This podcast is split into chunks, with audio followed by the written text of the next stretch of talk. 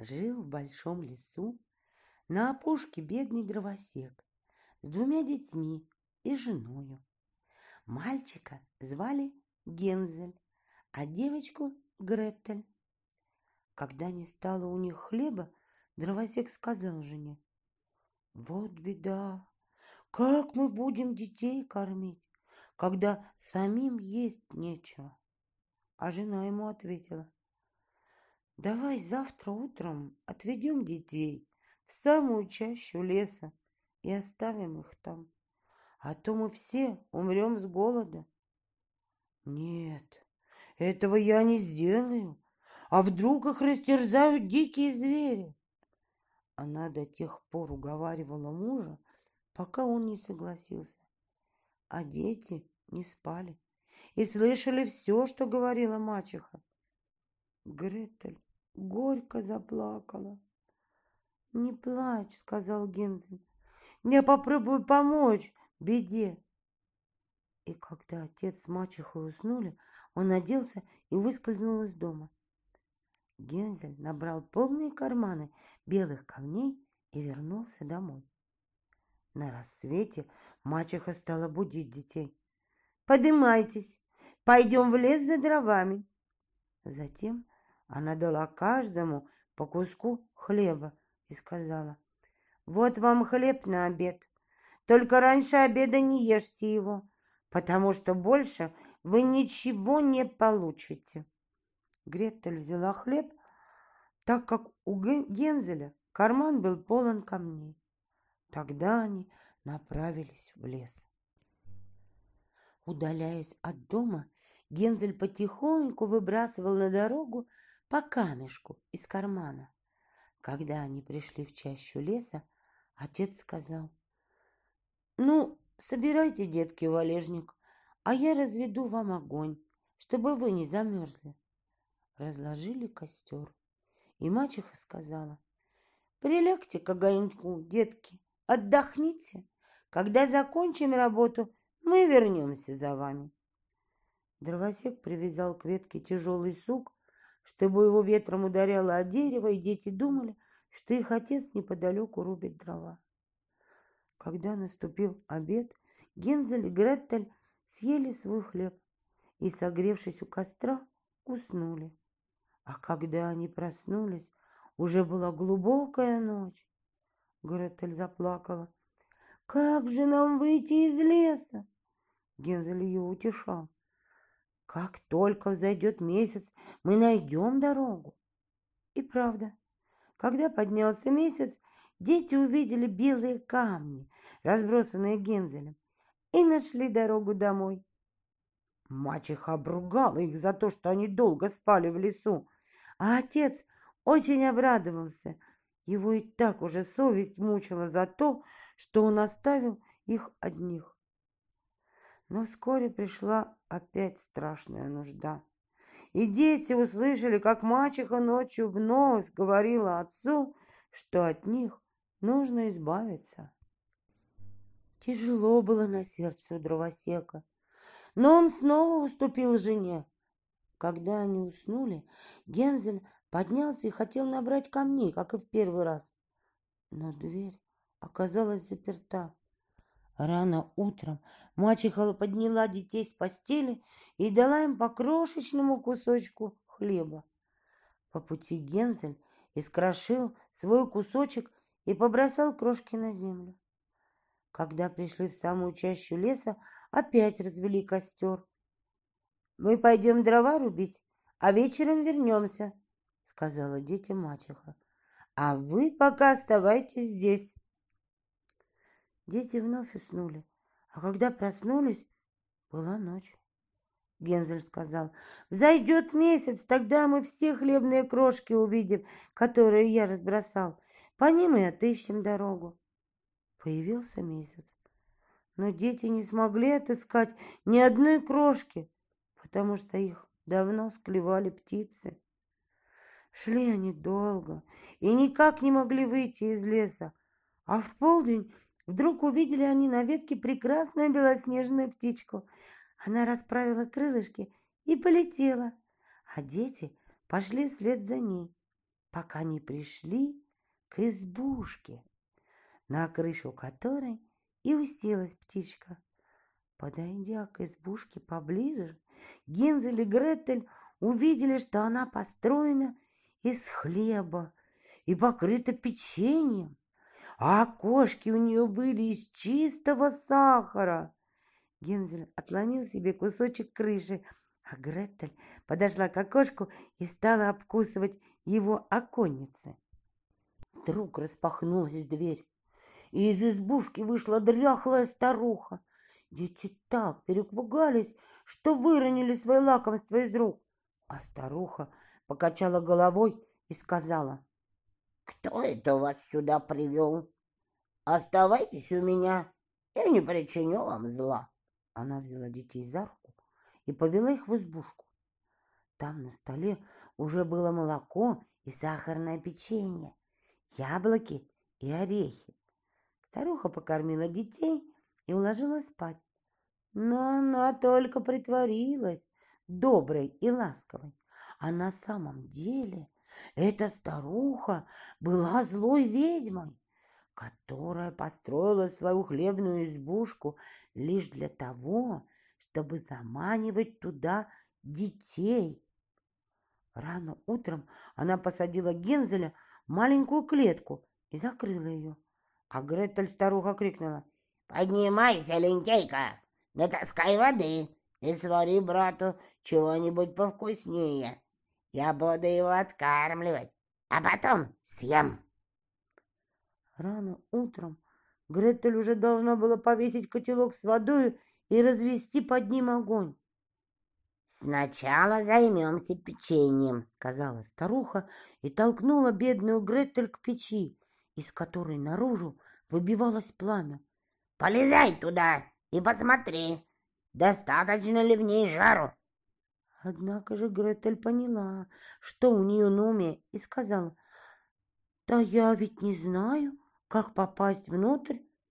«Глупая», — сказала старуха. Да ведь устье у печки настолько широко, что я бы и сама туда влезть могла. И сунула в печку голову. В тот же миг Гретель толкнула ведьму в печь и закрыла заслонку на засов. Так злая ведьма и не смогла выбраться. А Гретель тем временем освободила Гензеля и сказала ему, «Гензель, мы с тобой спасены, ведьмы больше нет. О, как они радовались, как обнимались! А потом дети нашли в избе ведьмы ящики с жемчугом и драгоценными каменями. И Гензель набил ими карманы, а Гретель насыпала их полный фарточек. «А теперь в путь!» — сказал Гензель. После двух часов пути дети пришли к большому озеру. «Вон там плавает белая уточка», — сказала Гретель. Если я ее попрошу, она поможет нам попасть на другой берег. И крикнула уточке. Уточка, пожалуйста, помоги нам переправиться. Удочка тотчас к ним подплыла и по очереди перевезла детей на другой берег. Вскоре лес стал казаться им знакомым, и, наконец, они увидели отцовский дом. Тогда они пустились бежать, а, увидев отца, бросились ему на шею. У бедного дровосека не было и часу радостного с тех пор, как он оставил своих детей в лесной чаще, а мачеха уже умерла. И зажили они счастливо и беззаботно, потому что наконец-то были вместе, и о пропитании думать было не надо, потому что тех драгоценностей, которые Гензель и Гретель добыли, хватило надолго. У одного мельника было трое сыновей – осел и кот. Когда мельник умер, сыновья разделили между собой наследство. Старший сын получил мельницу, средний – осла, а младший – кота. Опечалился младший сын и говорит, для чего мне кот? Что с ним делать? Разве что заказать себе меховые рукавицы из его шкурки. Послушай, человеческим голосом заговорил кот. не стоит убивать меня, чтобы сделать из моей шкурки рукавицы. Закажи-ка ты мне пару сапог, чтобы я мог на людях показаться. И твои дела скоро пойдут отлично. Сын мельника согласился. Когда сапоги были готовы, кот натянул их, взял мешок, насыпал на дно его зерно, перекинул мешок через плечо и вышел на улицу. В те времена страной правил король, который очень любил жареных рябчиков. В лесу они водились в изобилии, но мало кому удавалось добыть их. Кот об этом знал и решил пойти в лес. Там он развязал мешок, рассыпал зерно, а шнурок протянул по траве и спрятался за кустом. Прилетели рябчики, увидели зерно и стали заходить в мешок. А кот затянул шнурок, перекинул мешок за спину и примехонько в королевский дворец. Войдя в покои короля, кот поклонился. Король удивился, увидев таких прекрасных жирных рябчиков, и приказал своему казначею положить коту в мешок столько денег, сколько тот в силах будет унести. Как-то раз узнал кот, что король вместе со своей дочкой собирается совершить прогулку в карете по берегу реки. «Согласны вы послушать моего совета?» — спросил он своего хозяина. «Все, что от вас требуется, это пойти купаться на реку туда, куда я вам укажу». Сын мельника послушал кота и сделал все, как тот сказал. Когда он купался, корейская карета выехала на берег реки. Кот со всех ног бросился к карете и закричал «Сюда! Сюда! Помогите! Маркиз де Карабас тонет!» Услышав это, король приказал остановить карету и велел слугам спасти юношу. Сына мельника нарядили в роскошную одежду, так как кот сообщил, что воры украли все, что тот оставил на берегу.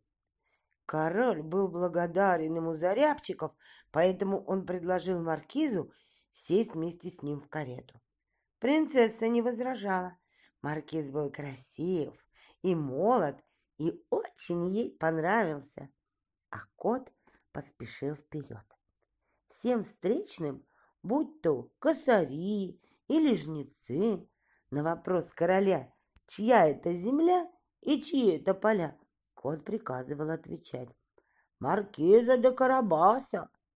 А того, кто это не сделает, кот грозился наказать. Люди пугались кота, ведь он умел ходить в сапогах и выглядел таким необыкновенным. Вскоре кот добрался до замка волшебника-людоеда. Смело шагнул в огромный зал и предстал перед хозяином.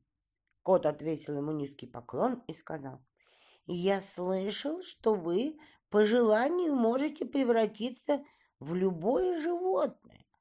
Я легко поверю, что вы сумеете обернуться собакой, лисой или даже волком. Что же касается льва, то это кажется мне ну совершенно невозможным. Вот я и пришел, чтобы увидеть это собственными глазами. Для меня это сущие пустяки, гордо промолвил людоед и в ту же минуту обратился во льва. «Это просто невероятно!» — воскликнул кот. «Но было бы еще замечательней, если бы вы могли обратиться в такую крохотную зверушку. Ну, как мышь. Вы, конечно, способны сделать больше, чем любой волшебник на свете, но это, пожалуй, и вам не под силу. В следующее мгновение людоед превратился в маленькую мышь и запрыгал по полу огромного зала. Кот бросился за мышкой, одним прыжком настиг ее и съел. Между тем король с принцессой и маркизом продолжали прогулку. Король не уставал восхищаться богатыми владениями маркиза. Когда они подъехали к замку, кот выбежал им навстречу. «Добро пожаловать в замок маркиза де Карабаса!» Король не переставал удивляться богатству маркиза, а принцесса была просто без ума от него. Да и юноша бросал пылкие взгляды на девушку. «Если хотите стать моим зятем, господин маркиз, я согласен», — произнес король. Маркиз почтительным поклоном поблагодарил короля за оказанную ему честь и в тот же день женился на принцессе. А кот в сапогах стал знатным вельможей и с тех пор охотился на мышей только изредка для собственного удовольствия. Жила-была коза с козлятками. Собралась она в лес, позвала деток и говорит, «Ребятушки, никого в дом не пускайте, волк бродит по лесу. Я приду и запою, ребятушки, козлятушки, Ваша мама пришла, молочка принесла. А волк уже стоял под окном и все слышал. Только коза ушла, постучал он в дверь и завыл своим грубым голосом песенку козы. Но козлятки поняли, что это не их мама, и не открыли дверь. Волк пошел к купцу и купил у него мел. Съел он кусок мела, и голос его стал тоньше, но не намного. И снова козлики его не пустили. Пошел волк к кузнецу, и тот выковал ему новое горло. Стал голос тонкий, как у козы. Но не помогло ему новое горло. Козлятки увидели черные лапы волка и не пустили его. Недолго думая, Волк пошел к пекарю, чтобы присыпать лапы мукой. Пекарь дал ему муки. Сел волк под дверь, лапы выставил, чтобы видели козлятки, что они белые, и запел. Ребятушки, козлятушки, ваша мама пришла, молока принесла. Отопритесь, отворитесь и козлятки пустили волка. Волк ворвался в дом, а козлятки разбежались кто куда. Волк нашел всех и проглотил. Только одного не заметил, того, что в часах спрятался. Наевшись досыта, довольный волк растянулся на зеленом лужку под деревом и захрапел. Вскоре пришла коза толкнула коза дверь, а она не заперта. Коза вошла в дом и стала кликать своих деток. Лишь один козленок отозвался и рассказал маме, что произошло. Увидела коза с козленком волка на лужку прямо за домиком, а брюхо у волка раздулось, козляток-то много в нем. Вот оно и лопнуло и выскочили оттуда все шестеро козляток, целые и невредимые. То-то было радости. А коза засунула ему в брюхо больших камней и скоренько зашила. Проснулся волк, почувствовал от камней в брюхе жажду и пошел к колодцу воды напиться. Потянули камни его вниз. Он и утонул. У одного хозяина жил осел, который уже много лет таскал мешки на мельницу, да наконец-то так обессилел, что стал к работе непригодным. Хозяин решил от него избавиться. Но осел вовремя заметил, что дело не к добру идет. Убежал он от хозяина и направился в Бремен чтобы стать городским музыкантом. Прошел он немного по дороге и наткнулся на собаку, которая лежала на дороге и тяжело дышала. «Ну что ты так запыхалась, хватай-ка?» — спросил осел. «Постарела я и к охоте негодно становлюсь», — ответила собака. «Так хозяин-то мой убить меня собирался. Ну, я и убежала из дома. Да вот только не знаю, как жить теперь. Я иду в Бремен и собираюсь стать уличным музыкантом. Пойдем вместе. Собака согласилась с удовольствием, и пошли они дальше вместе. Вскоре повстречали они на дороге кота. Да такой он был невеселый, что осел у него спросил, «Какая с тобой беда приключилась, усатый?» «Стар я становлюсь, и зубы у меня притупились, и охотнее сижу за печкой, да мырлычу, чем мышей ловить. Вот хозяйка и вздумала меня утопить. Я, конечно, убежал, и теперь не знаю, куда идти. Пойдем с нами в Бремен, предложил осел. Коту совет показался дельным, и он пошел с ними. Пришлось нашим трем беглецам проходить мимо одного двора. И видят они, сидит на воротах петух и кричит, что есть мочи. «Чего это ты орешь во всю глотку?» — спросил его осел. «Да вот, завтра к нам гости придут, и хозяйка велела из меня сварить суп. Вот я и кричу, пока могу». «Да, тебе лучше с нами уйти. Пойдем в Бремен», — предложил осел. Понравилось петуху это предложение, и они все вместе направились в город. Однако за один день им не удалось добраться до Бремена, и они заночевали в лесу.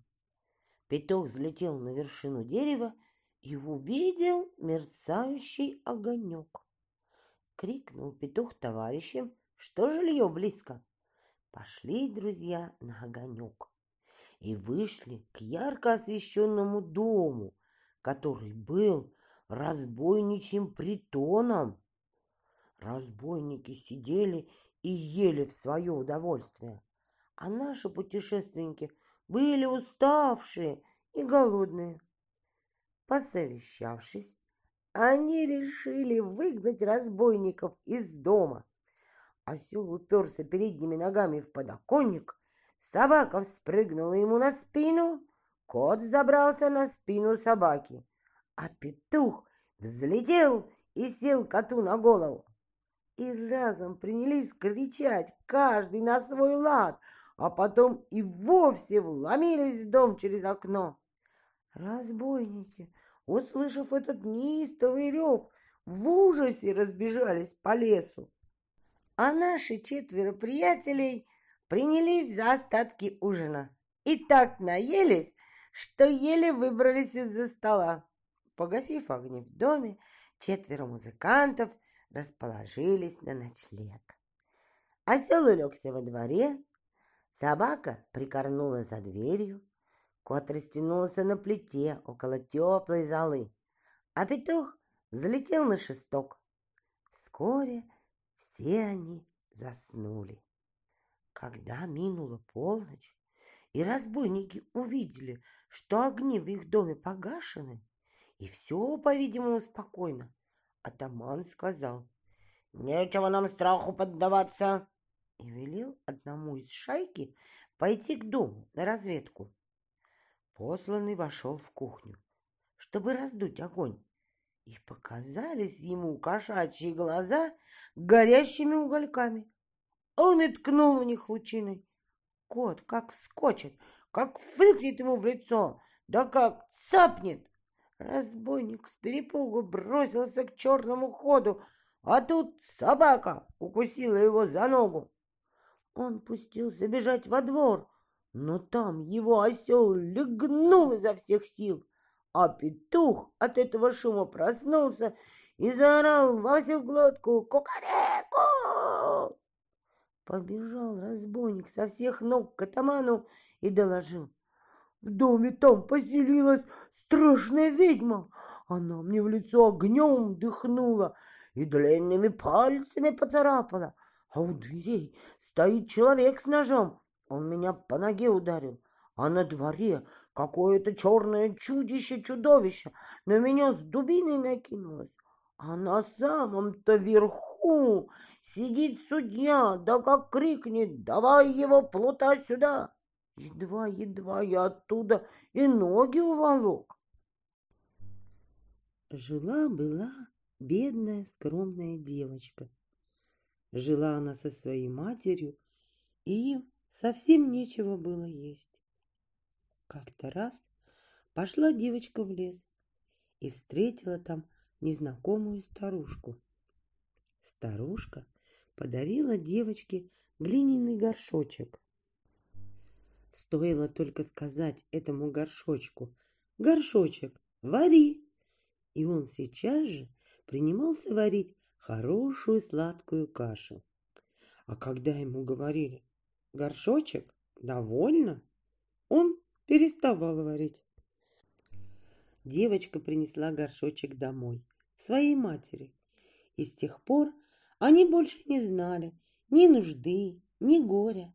У них всегда была сладкая каша, и они могли есть ее сколько угодно. Раз как-то девочки не было дома. Мать сказала горшочку, «Горшочек, вари!» Каша сварилась. Мать наелась досыта и хотела, чтобы горшочек перестал варить но вдруг забыла, что надо сказать. И горшочек продолжал варить кашу. Каша уже потекла через край, а горшочек все варил, доварил.